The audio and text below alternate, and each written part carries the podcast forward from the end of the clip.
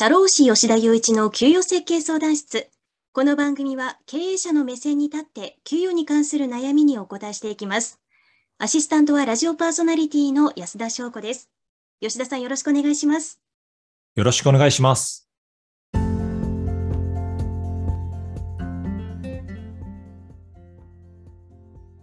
今回もリスナーさんから質問が来ています。社員から給与アップの交渉をされました。どう対応するのが正解ですか？という、これは難しそうな問題ですが、吉田さん、いかがでしょうか？はい、まあ、経営者としてはすごく対応の難しい場面だと思うんですけれども、ね、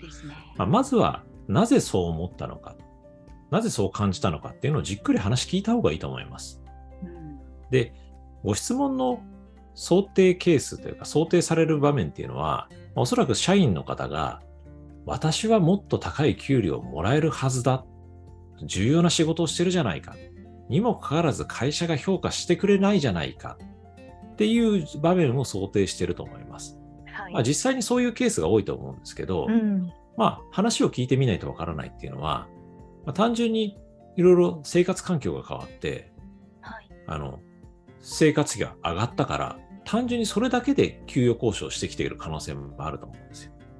まあ、ないとは言えないですね。お金に困ってっていうことですよね、要するに。あそうそうそうそう。そういうのも実際にあのご相談のケースで、まあ、私がご相談乗ったケースであありました。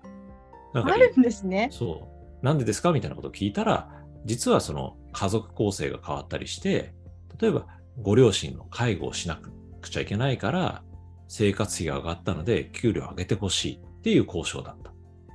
まあ、会社の仕事と関係ない話ですけどね。はい。まあ、それは全然あるんですよ。やっぱり人それぞれ事情がありますから、まあ、借金の返済とか、はい、まあ、そのご家族の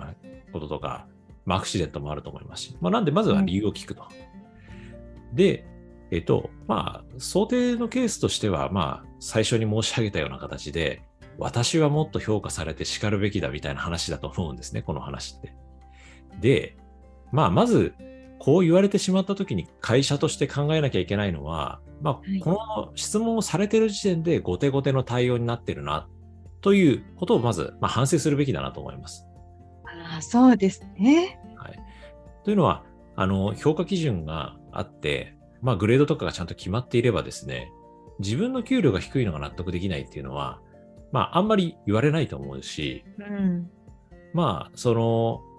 出てくるとしたら給与のアップというよりは、まあ、評価の基準に納得がいかないとか、そういう話になると思うんです。はい。で、まあ、なんで、ご質問の想定のケースとして、あの、まあ、あるべき論から話すと、まあ、評価基準が明確に決まっていて、ちゃんとフィードバックができていれば、こういう質問は来ないはずなんです。はい。はい、確かにそうですよね。まあ、はい。とはいえ、やっぱり何が起こるかわからないのが人事の世界ですから、まあ、こういうふうに聞かれたらどうするのかってころですけれども、まあ、まずは十分に話を聞いてですね、その給料上がる根拠っていうのを聞いた方がいいと思います。うん、で、まあ、ここからが現実的な話なんですけど、やっぱり正直会社って辞めてもらったら困る社員と、そうじゃない社員の2種類がいいらっしゃるっていうのが現実だと思います。はい、で、まあ、辞めてもらっても問題がないっていう社員であれば、その給与のアップの交渉っていうのはもう断っちゃった方がいいと思います。うちの評価基準はこうですとか、うちの給与制度こうなんで上げられませんって話をした方がいいと思います。で、辞めてもらっては困る。まあ、引き続きいてほしいという社員さんからそういうふうに相談をされたんであれば、まあじっくり話し合った方がいいと思います。まあ、会社としても払える限界っていうのはあると思うので、うん、まあ、そうですね。どういうふうにしたらその給料を払えるのかっていうのを、まあ、一緒に考えていくっていう流れにすると、あの、うまくいくのかなと思いますね。はい、まあ、良くない話の流れとしては、まあ、その領土問題みたいな感じで、はい、あの会社のお金が今有限であると。うん、まあ、そういった中で、俺の取り分をもっと増やしたい。会社としては払いたくないみたいな話になっちゃうと、はいまあ、交渉が暗礁に乗り上げるというか。なので、まあ、話し合いの方向性としては、同じ方向を見て、じゃあ、一緒にやっていきたいですね。で、会社としてもできるだけ給料を還元したいです。で、ただ会社の台所事情もあるんで、まあ、あなたにはここまでやってくれれば、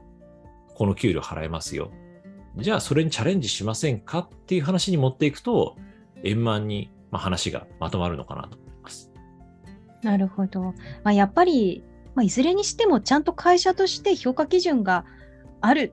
どうすれば給料が上がるのかっていうことが会社も社員もちゃんと分かってないとこういうことになりますよっていうことですね。そうですね。はい。で、まあ、実際こういう話があった時に私の今までの想像だとですね企業ってそういう交渉には全く応じないんだってもう勝手に思い込んでたんですけど吉田さんの話だとこういう交渉もたまにはまあもちろん会社として意義のある社員というふうに思われたらということではありましたけれども交渉に応じるっていう選択肢もあるんですね。ちょっとびっくりしました。あそうですね。まああの安田さんがおっしゃるようにあの基本的にはこの交渉には応じないケースが多いです。そうですよね。はい。まあ、一人に交渉を応じたら、まあ、連鎖的に交渉に応じなきゃいけないし、その交渉してる時間もすごく大変というか、もったいないので、普通はやらないんです。ただ、まあ、やっぱり、この少子高齢化という中で、まあ、特にその小さい会社は、じゃあその交渉に応じなくてやめてもらったら困るっていうのは現実的な問題としてあるので、交渉に応じざるを得ないっていうのはあると思います。まあ、ただ、交渉に応じるっていうことは、まあ、交渉する側もそうですけど、給料上げてくれって言ったかもそうですけど、まあ、相当な覚悟を持って社長に対してというか人事部に対して言ってきてると思うんで、そうでしょうね。はいまあ、会社側も相当な覚悟を持って交渉に応じないと、あの、なかなか話がまとまらないかなと思います。そうですね。まあ、もしかするともうダメならやめてやるぐらいの意思を持ってきてる可能性もありますからね、まあ、双方が納得できる着地点を探すっていうのは相当忍耐がいりそうな気はしますけどね。そうですね。まあ、あの、まあ、事業も結構そういうの多くて、社労士とか税理士さんも多くて、まあ重要な仕事を担当しててずっとやってたけれども我慢ならないって言って所長先生に給料アップの交渉したらじゃあもう月収、年収で100万あげるよとか言われたりすることは結構珍しくないんですよ。そうなんですすごい、しかもアップの仕方がすごいですね。そうですね。でも逆にそれ払えるんだったら最初から払っとかないとダメなんじゃないって思いますよね。本当にそれは。はい。まあ、会社がやっぱ後手後手になってるなっていう印象は持ちました。はい、はいまあやっぱり一方通行のやり取りにならないように双方が気をつけていく必要があるなっていうところですが吉田さんから見て、なんか他に気をつけておいた方がいい、まあ普段からこういうふうにしとくといいよっていうポイントとかってありますか？はい。まあまずはその話を聞くっていうのはすごく重要です。まあ、気持ちの問題がまあやっぱり人事労務ってあるんで話聞いて、社員の感情にまあ寄り添うっていうのが重要だと思います。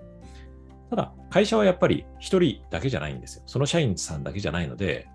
まあ基本的には毅然と基準を示して、無理ですよと。あの、上げられませんっていうのは言った方がいいと思います。で、ただ、まあ、まあ、例外もあると思うんです。どうしてもこの人辞められたら困るっていうケースは、まあ、ちゃんと交渉に応じて、えっ、ー、と、応じて、で、注意点としては、その、その場で結論は出さない方がいいと思います。あまあ何事もそうですよね重要なことっていうのはしっかり考えて出した方がいいですね。はい、あの面倒くさくなってあじゃああげるよあげるよっていうのは良くないと思うのでまあどうあげてもいいなと心の中で思った場合でも一度持ち帰って、まあ、それこそ例えばあの顧問の先生とかそういった方に、まあ、一度冷静になってお話を聞いていただいて、まあ、あげるべきなのかあげないべきなのかっていうのを考えた方がいいと思います。でまああれですね。あと、まあ、その、辞められて困る社員っていうのがいるっていうのは、それ自体がちょっと会社の経営としては、まあ、リスクがあるんですよ。確かにそうですよね。まあ、はい、その人いなくなったらもう回っていかないとか、非常に困るっていうのは、はい、なんかちょっと偏りを感じますね。そうなんです。会社がその人に依存してるっていうふうに言えるので、まあ、その状態自体を変えていく経営改善っていうのも考えた方がいいと思いますね。なるほど、その視点はちょっとなかったですね。で、まあ、あと、お伝えしておかなきゃいけないことが一つあって、あのー、まあ、インターネットとか見ると、まあ、年収を、まあ、会社にアップする交渉をして、ダメなら転職しましょうみたいなウェブサイトが探すとあるんですよ。すごいですね。めちゃくちゃ過激な記事ですね。あ、そうです、そうです。で、まあ、これ今いろんな観点からあの書いてる人がいると思うんですけど、まあ、煽り記事の場合もあるし、まあ、場合によってはその、実は裏でその転職サイトとか転職エージェントとかとつながってて、結局、交渉がうまくいかなかったら転職しようみたいな話になって、転職を斡旋するっていうケースもあるんです。まあ、なので、まあ、向こうがどう言っているのか、単純にそういうウェブ記事を読んで、じゃあ俺もやっちゃおうかなみたいな感じで何も知らずに交渉してきてるケースもあるんで、まあちょっとその向こうの意図っていうのを十分に、はい、はい、把握した上で、はい、や交渉に臨んだ方がいいと思います。まあ、どういうケースにしても、まあ会社の人事評価制度とか給与設計ちゃんと事前にやっておけば、あんまりこういうこと起こらないし、起こったとしてもちゃんと反論できるので、まあ事前の準備っていうのがすごく重要なのかなと考えてます。